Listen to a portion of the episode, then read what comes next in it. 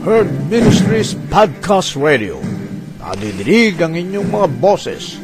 Sumasahimpapawid araw-araw sa Anchor Podcast at sa iba pang podcast apps sa inyong mga gadgets. Mapapakinggan sa Anchor FM, Breaker, Google Podcast, Pocket Cast, Radio Public, Spotify at Copy RSS.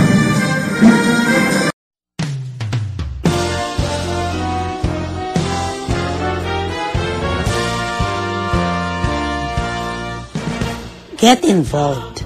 In Heart Ministries exists to lead people worldwide into a growing relationship with Lord Jesus Christ and to strengthen the local church.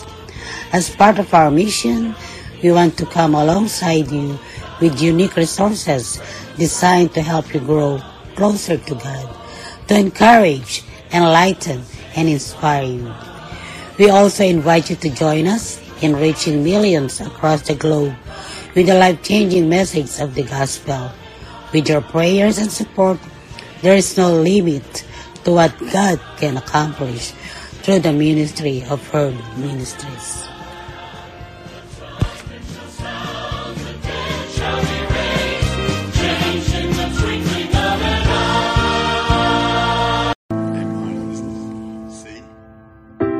Magandang araw sa ating lahat na ating mga tagapakinig.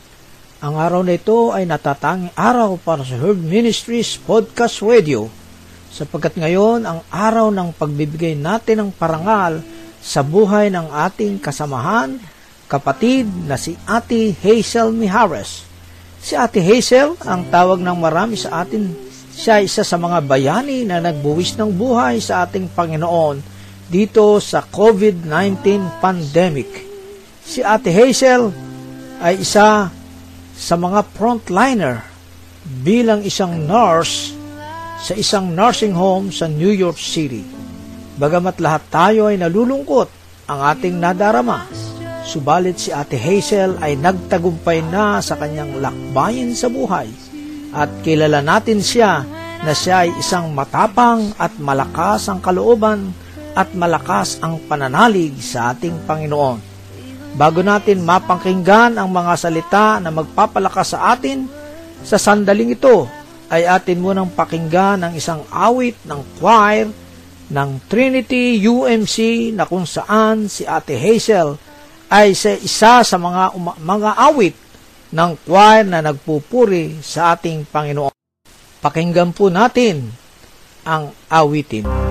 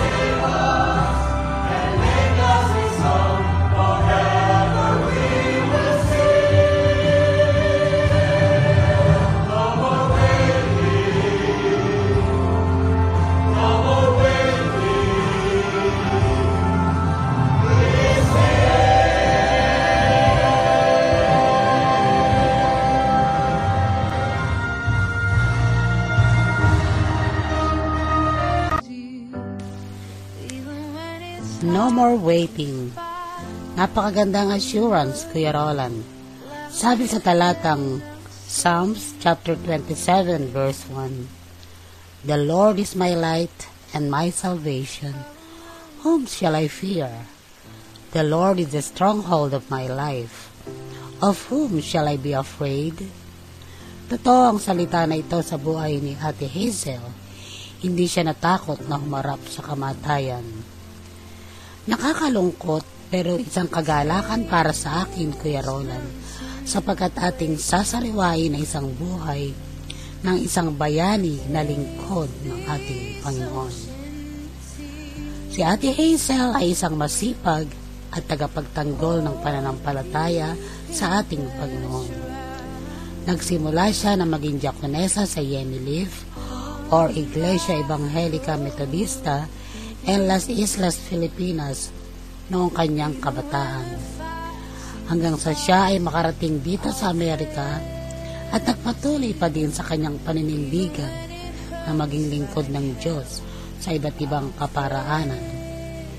Siya ay naglingkod sa Yemilif, Jersey City at hanggang sa siya at ang kanyang mga kapatid ay lumipad sa Trinity United Methodist Church, Jersey City. Dito ay lalong naging maalab ang kanyang paglilingkod. Siya ay nangunguna sa Witness Committee ng TUMC at sa kanyang panahon ay napagawa ang electric signboard ng church na ngayon ay ating makikita sa loob ng ating sambahan. Ganon din na ay naglabas ng sticker na Don't Be Afraid, Just Believe. Ito ngayon ay makikita natin na mga nakadikit sa masasakyan ng ating kapatiran na nagsasabi na paalala sa mga tao na lalo na ngayon sa ating panahon na may pandemic ay kailangan nating ilagay sa ating mga isipan ang Don't be afraid, just believe. Muli tayo maka, makakapakinig ng isang awitin mula sa Children's Choir ng Trinity United Methodist Church in Jersey City.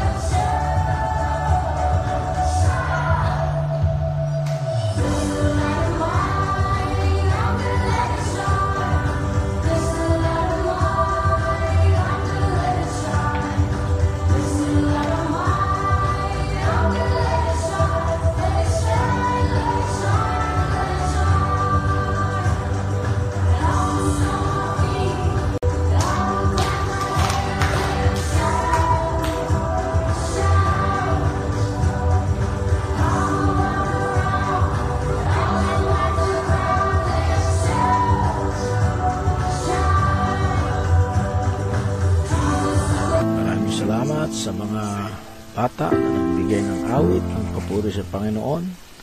At nais po natin ibabatid sa ating mga tagapakinig na si Ate Hazel ay isa sa kanyang ah, advocacy ay ang turuan ng mga bata. Sa katotohanan, siya po ang ah, teacher o Sunday school teacher ng mga kabataan. Kaya't ganyan na lamang po ang kanyang pagtingin ng mga kabataan ay maihanda matulungan, magkaroon ng pundasyon sa pananampalataya sa ating Panginoon.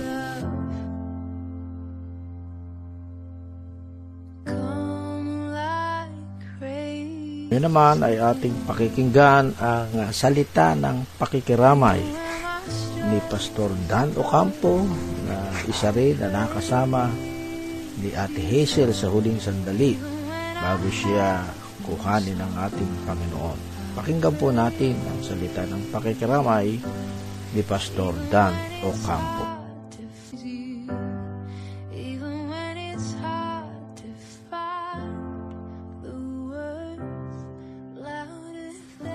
Mga kapatid, magandang araw po sa inyong lahat. Ako po si Pastor Ocampo na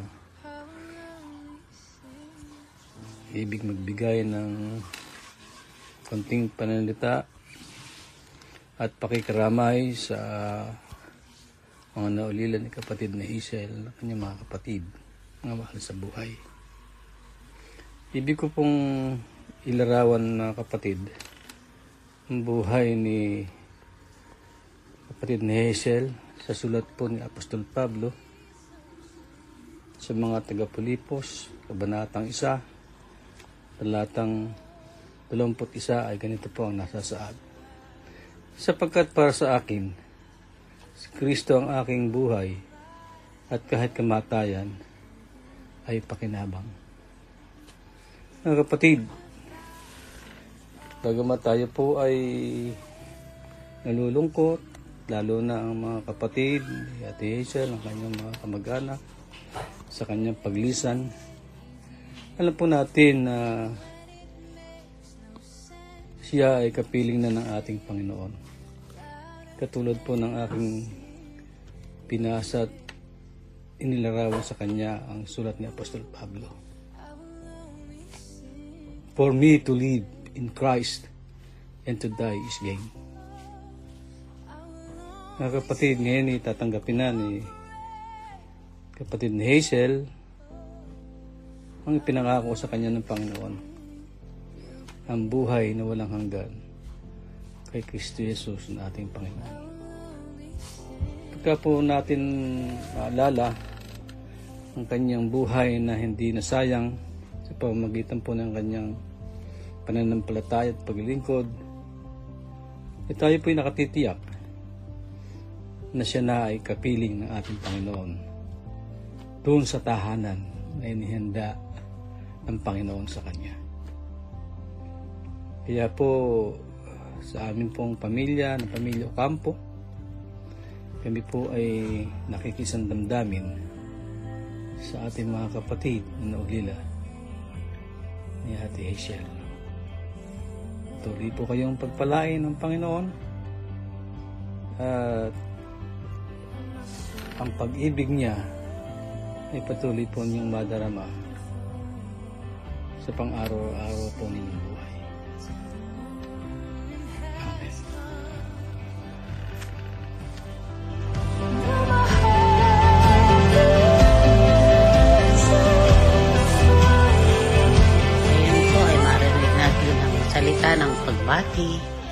mula kay Ate Dali Evangelista na mula pa sa Shaga, Washington.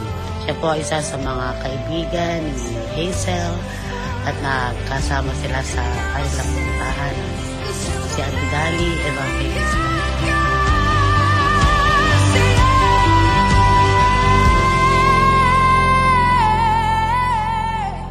po, magandang araw po. Ako po si Ate Dali Evangelista na isa po sa malalapit na kaibigan ng ating yumaon si Hazel Mijares. Kami po ay ah, hindi lamang ah, malapit na magkaibigan kasi po natira kami sa kanilang bahay almost four years sa New Jersey. At ah, kami po ay magkapatid sa Panginoon. Siya po ay ah, isang masipag na lingkod ng Diyos na ginagamit ng Panginoon dyan po sa New Jersey. At ah, hindi lamang po yon, siya po ay isang ah, matulungin na kapatid sa kanyang ah, maraming mga kapatid na nandyan po sa New Jersey. Alam po namin yan dahil kami po ay naging ah, close na close niyan din niya po. Siya rin hong kaibigan niya na matagal na rin po. Siya po yung nag-introduce sa amin para kay Hazel na kami po ay galing ng Georgia. Nilipat po kami ng New Jersey at sa kanila po kami unang ah, tumira. So, in to make the story short, uh, she's a good uh, uh, sister, a good worker at church. She's a good giver also.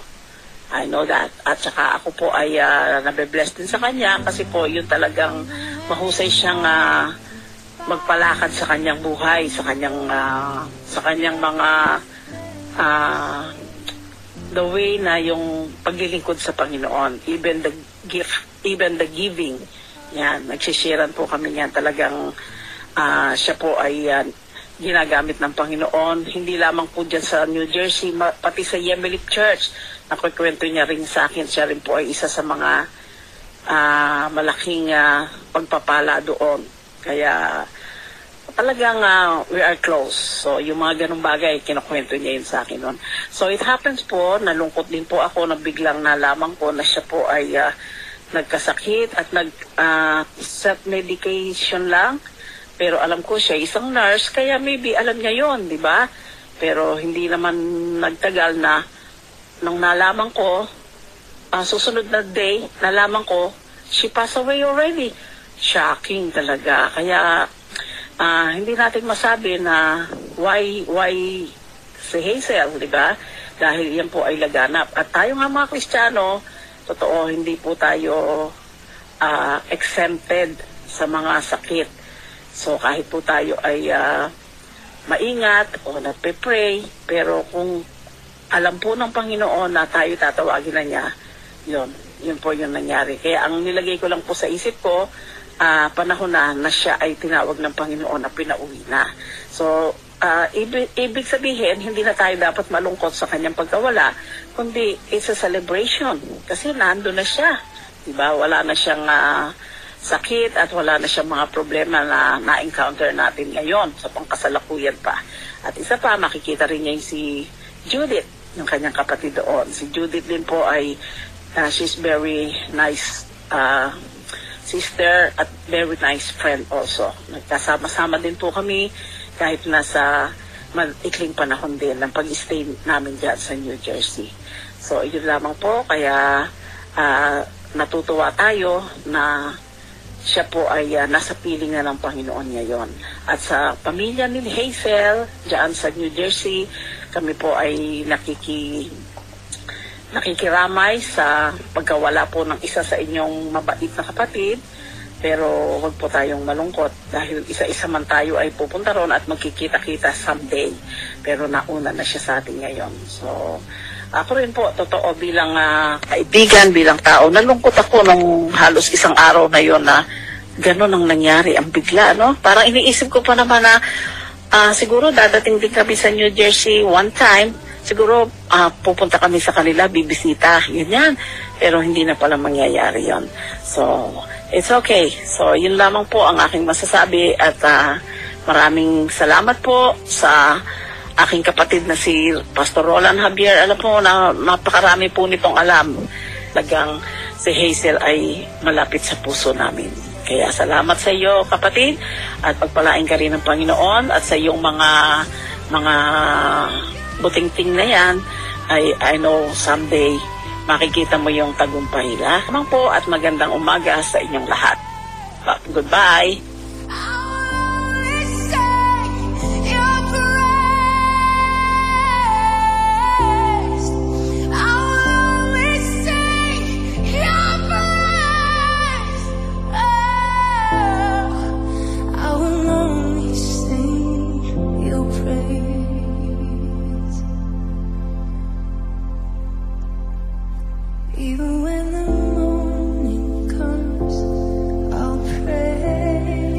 Sandaling ito ay ating babasahin ang ah, mensahe na pinaabot ni Pastor Nathan Ocampo at ni Ate Ruth bilang pagkilala sa buhay ni Sister Hazel P. Harris.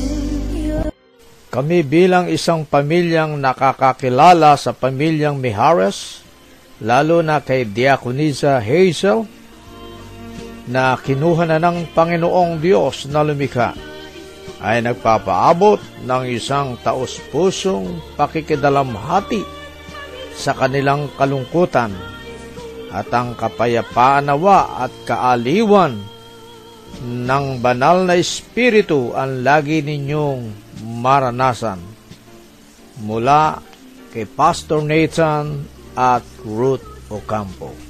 Pahabol niya ay ating balikan ang unang Tesalonika, Kabanatang 4, talatang 13 hanggang 18. Hindi namin nais, mga kapatid, na kayo'y manatiling walang alam tungkol sa mga namayapa upang huwag kayong maghinagpis tulad ng ibang walang pag-asa.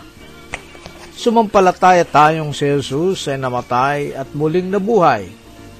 Kaya naniniwala rin tayong bubuhay ng Diyos na kasama ni Jesus ang lahat ng namatay na nanalig sa Kanya. Ito ang sinasabi namin sa inyo na aral ng Panginoon. Tayong mga buhay pa at nananatili sa pagdating ng Panginoon ay hindi maunang makipagtagpo sa Panginoon kaysa sa mga namayapa. Kasabay ng malakas na utos at ng tinig ng arkanghel at ng tunog ng trumpeta ng Diyos. Babalik ang Panginoon mula sa langit, bubuhayin muna ang mga namatay na, nanalig kay Kristo. Pagkatapos nito, tayo na nananatiling buhay ay titipunin sa ulap at isasama sa mga binuhay upang salubungin ang Panginoon sa himpapawid. Pagkatapos noon ay makakapiling natin ang Panginoong magpakailanman. Kaya nga, palakasin ninyo ang inyong loob ng bawat isa sa pamamagitan ng aral na ito.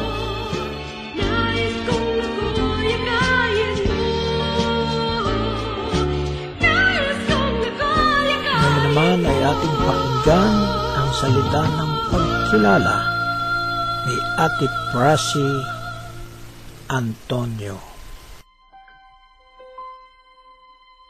Magandang araw po sa pamilya ng Ate Hazel ni Hares.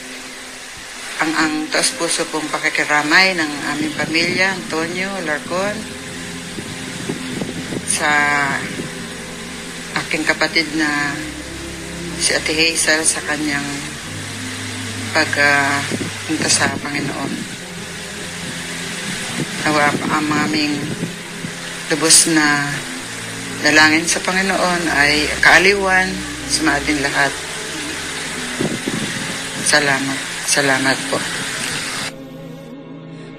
puso't kaluluwa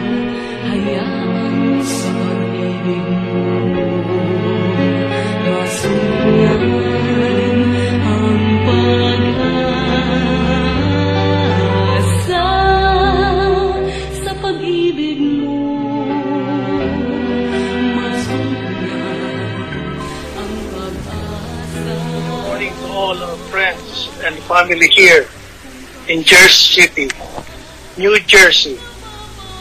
And in the Philippines, I am Billy Belmonte and my wife, Becky, lost a very dear friend, Hazel Pia Mijares, to COVID-19 on April 2nd, 2020. It was the very least we expected to happen, especially to Hazel. She was full of life as she served the Trinity United Methodist Church here in Jersey City. We met Hazel more than 35 years ago when the first East Coast congregation, the MLF Church in Jersey City, was founded by the late Reverend E.L. S. Abisamis, his wife, Dr. Rosalina, Reverend Marco R. Antonio, his late wife, Esther, together with Deaconess Hazel. Since then, we became more than friends, more than church mates. She became like a member of our own family. In fact, she was the godmother of our youngest daughter, DJ. Unexpectedly, we parted ways as church mates, but remained connected as family friends. We attended gatherings together such as each one's own church events, birthdays, weddings, even funerals, picnics, and just meeting with each other time and time again. Hazel is a woman of God. She led vital church activities and discipled many people and has led so many souls to the Lord. On behalf of the Christian Church of Jersey City, Hazel, you will always be in our hearts. As it says in Thessalonians 4, 17 to 18. After that, we who are still alive and are left will be caught together, up together with them in the clouds to meet the Lord in the air. And so we will be with the Lord forever. Therefore, encourage one another with these words. God's blessings to everyone.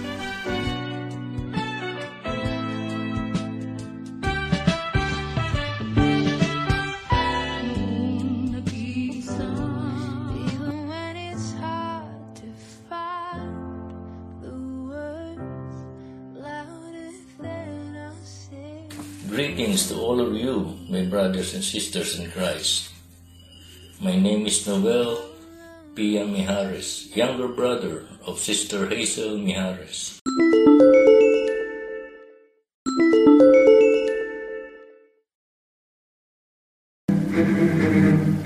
Herd Ministries Podcast Radio. Nadidinig ang inyong mga boses.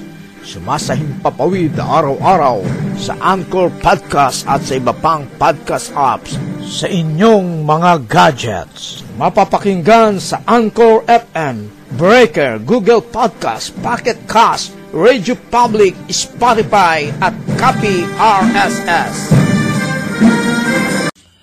Please grant me your permission to talk and reflect a little bit about my sister Hazel Mijares, of whom I prepared to call her Ate Bibot in, in our native language, Tagalog.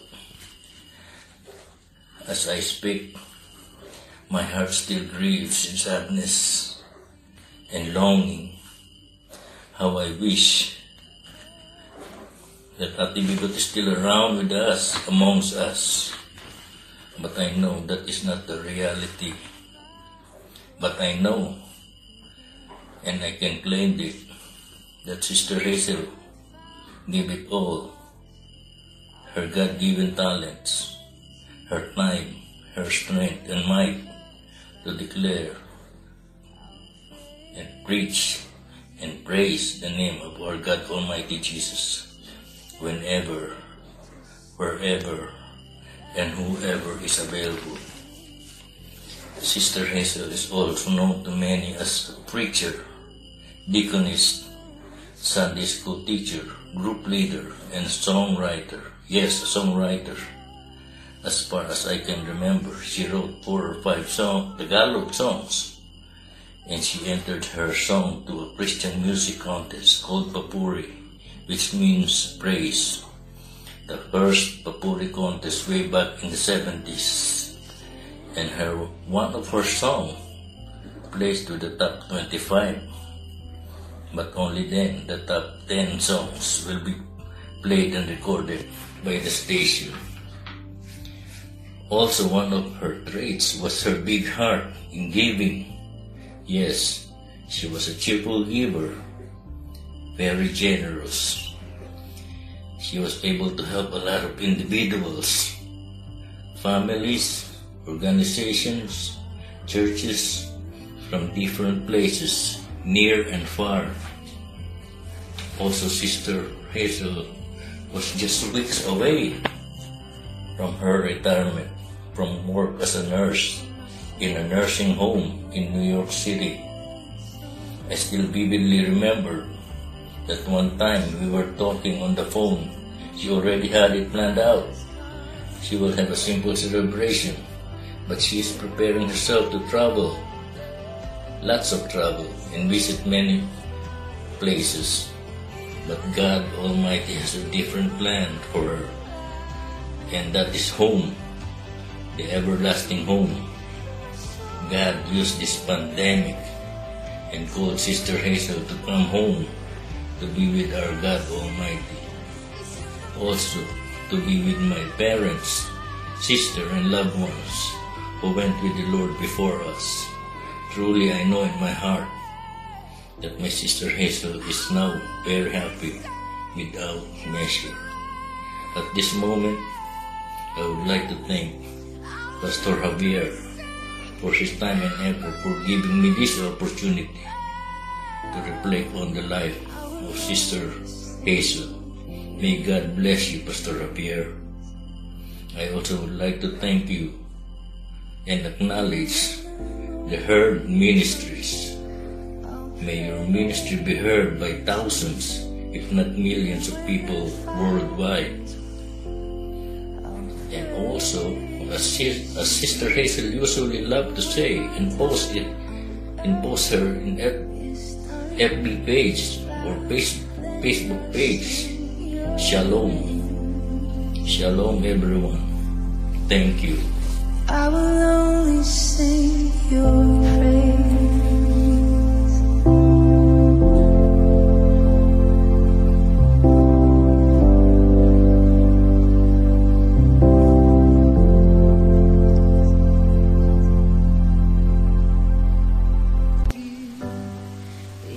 Hi, si Ate Glo, sinisan ako ng Jesus the Savior, United Methodist Church ng May Kawayan at ah, Christ United Methodist Church ng Jersey City. Um, nakikiramay ako sa pamilya ni Hazel. Ah, si Hazel ay nakasama ko dito sa aking farm sa during a retreat ng mga kababaihan ng ah, Trinity United Methodist Church at nakita ko sa kanya ang paglilingkod sa Panginoon. Pag nakakapasyal ako sa Trinity UMC, nakikita ko yung kanyang ah, yung kanyang ah, kasipagan sa paglilingkod. Masayahin siya at ah, naging ah, naging ah, model ko siya sa kanyang mga gawain. At na nalulungkot ako na siya ay nawala ng maaga, subalit may kapayapaan at katuwaan din ako dahil alam ko na siya ay nasa piling na ng Panginoon ngayon at masaya siyang nakatunghay sa atin. Maraming salamat po. Even when it hurts like hell, I'll pray. Magandang araw sa lahat ng tagapakinig ng Herd Ministries Podcast Radio. Ako si Ami Javier at magsasalita ako ah, sa, sa in behalf of ah, Trinity United Methodist Church. Si Hazel Pia Mijares ay aking malapit na kaibigan at kapatid sa church, the Trinity United Methodist Church here in Jersey City. Siya ay isang dedicated, committed na anak ng Diyos. Masipag na member at officer ng TUMC. Siya ay naging lay leader at matagal na chairman ng Witnessing Committee kung saan ang layunin ay magbahagi ng salita ng Diyos sa lahat ng tao. Witnessing is Sister Hazel's lifestyle. Kahit saan siya nagpupunta, lagi niyang sinishare ang salita ng Panginoon. March 15, 2020, last time na nagkita at nagkasama kami sa church ni Sister Hazel. Masaya at masigla ang kanyang pangatawan. Kasama niya at lagi niyang sinasabi na hindi siya natatakot sa ating situation ngayon dahil alam niya nakasama niya ang ating Panginoon. That week, so, tumawag siya sa akin at tumingi ng prayers.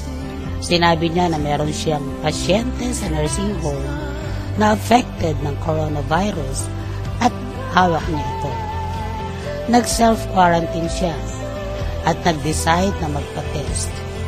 Pero sa dami ng tao na nagpapatest, she wasn't able to do it because of the very long line. Halos tatlong beses siyang pabalik-balik sa site. Lagi kaming nag-uusap at nag-pray habang siya ay naka-quarantine. The last time I talked to her was March 28 and March 29. March 30, kinuha na siya ng ating Panginoon.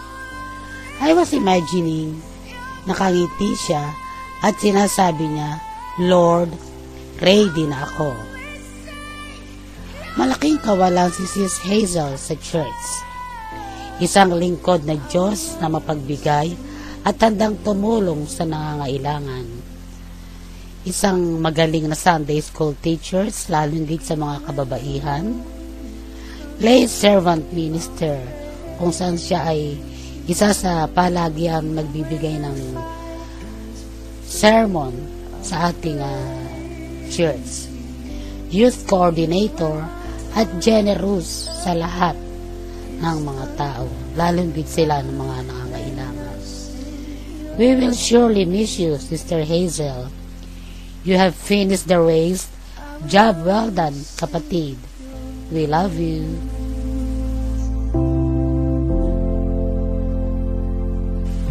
In Psalm 116, verse 15, we read, Precious in the sight of the Lord is the death of his faithful servant. For many years, our sister Hazel Harris was a faithful servant of our Lord in her appointed ministry.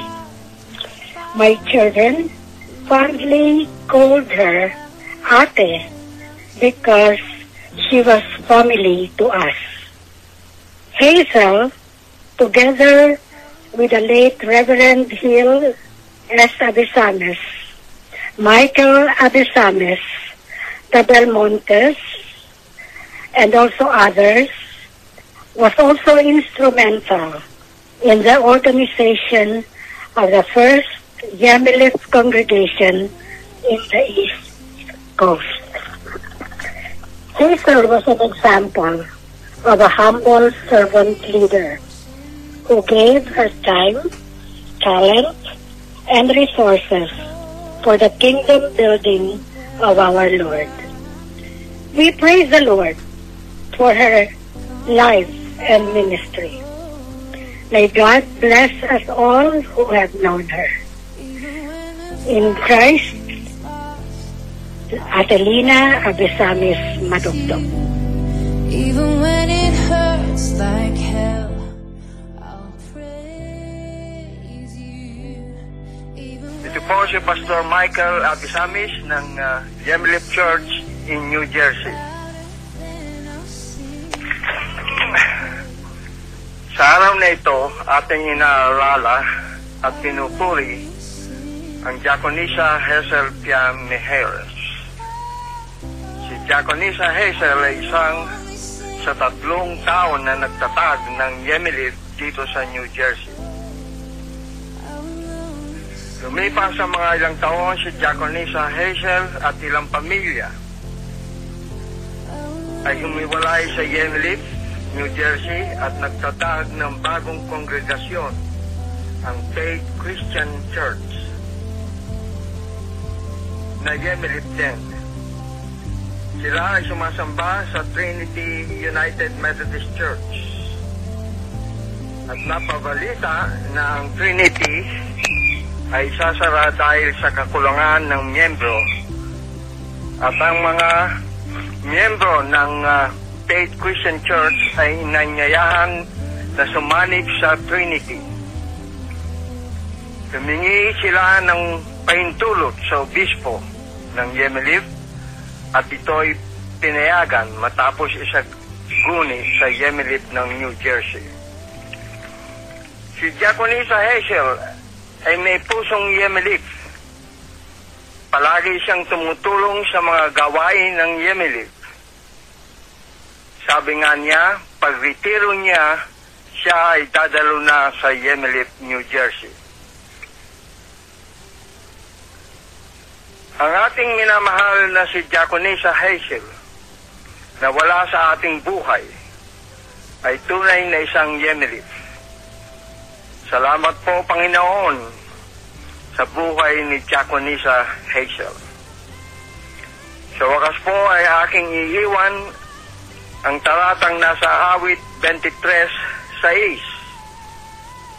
Kabutihay, pag-ibig mo sa akin di magkukulang. Siya ay magkakasama ko habang ako'y nabubuhay at magpakailanman sa bahay ni Yahweh mananahan. Amen.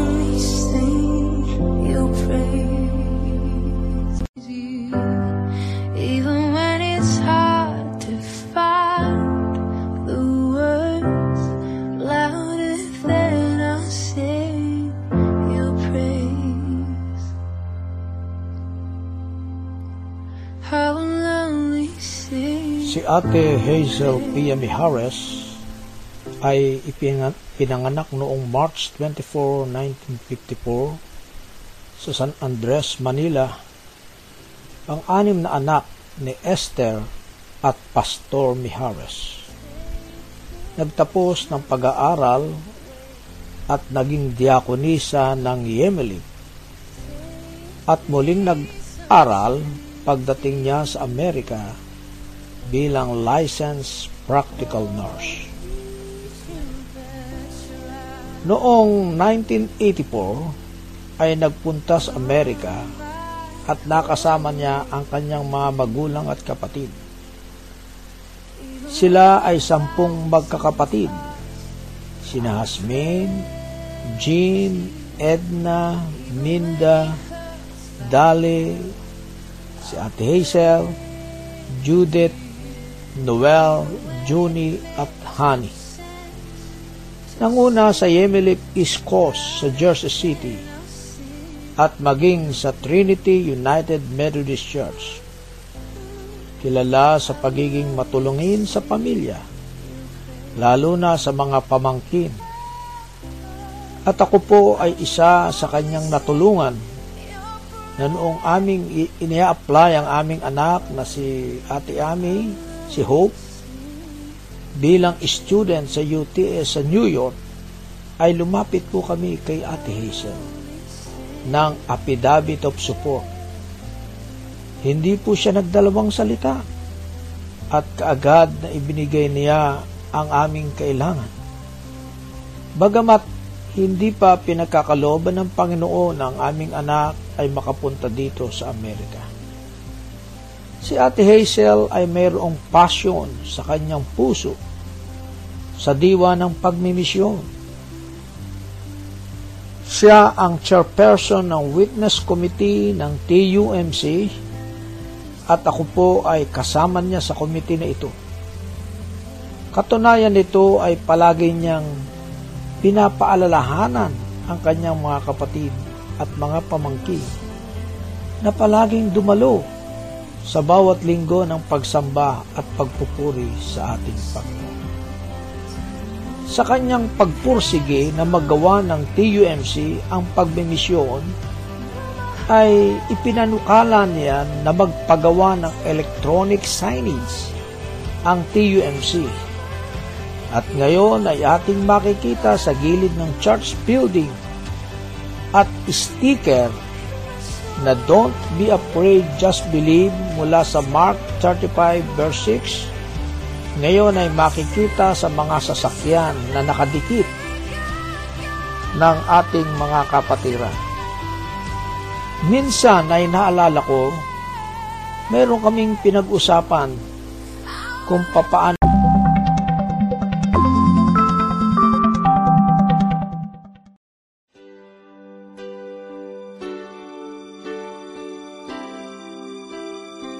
Magandang araw sa inyong lahat sa ating mga tagapakinig sa Herd Ministries Podcast Radio. Ito po ang inyong lingkod, si Kuya Roland, ang Executive Director ng Herd Ministries. Mayroon po kaming hinihiling sa ating Panginoon ngayon na makapagtayo ng programa ng bayanihan sa pagiging mabuting katiwala. Ang programa na ito ay naglalayo na tumulong sa ating mga kababayan sa Pilipinas, sa ating mga kababayan na mga mahihirap o yung mga poorest of the poor.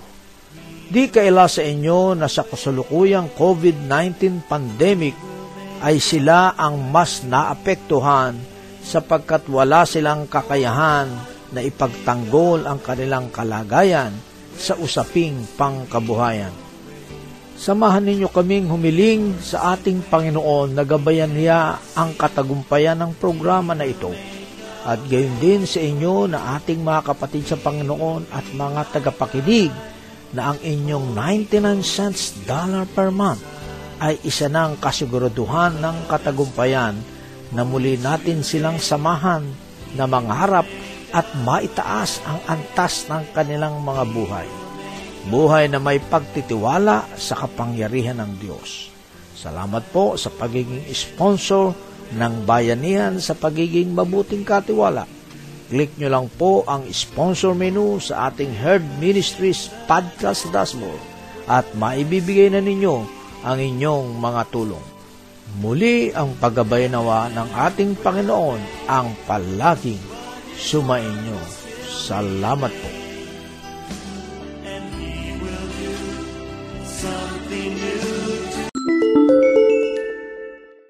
Pa mapalawak ang misyon ng Panginoon, lalo na sa Pilipinas.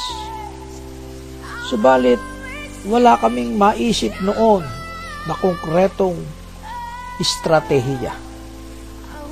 Subalit ngayon, ang Herd Ministries ay may naiisip na magandang strategies upang ang planong ito ay magkaroon ng katuparan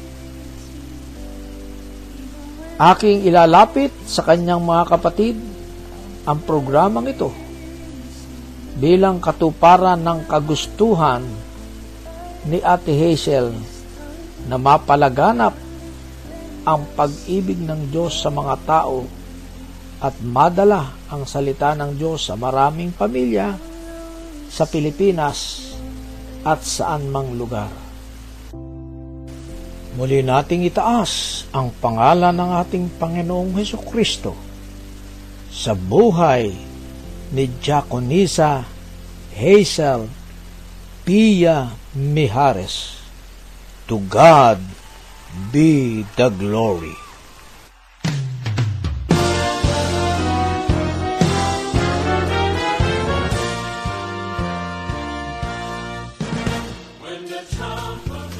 Maraming salamat sa inyong pakikinig sa katatapos na pagkilala sa buhay ni Diakonisa Pia Mihares.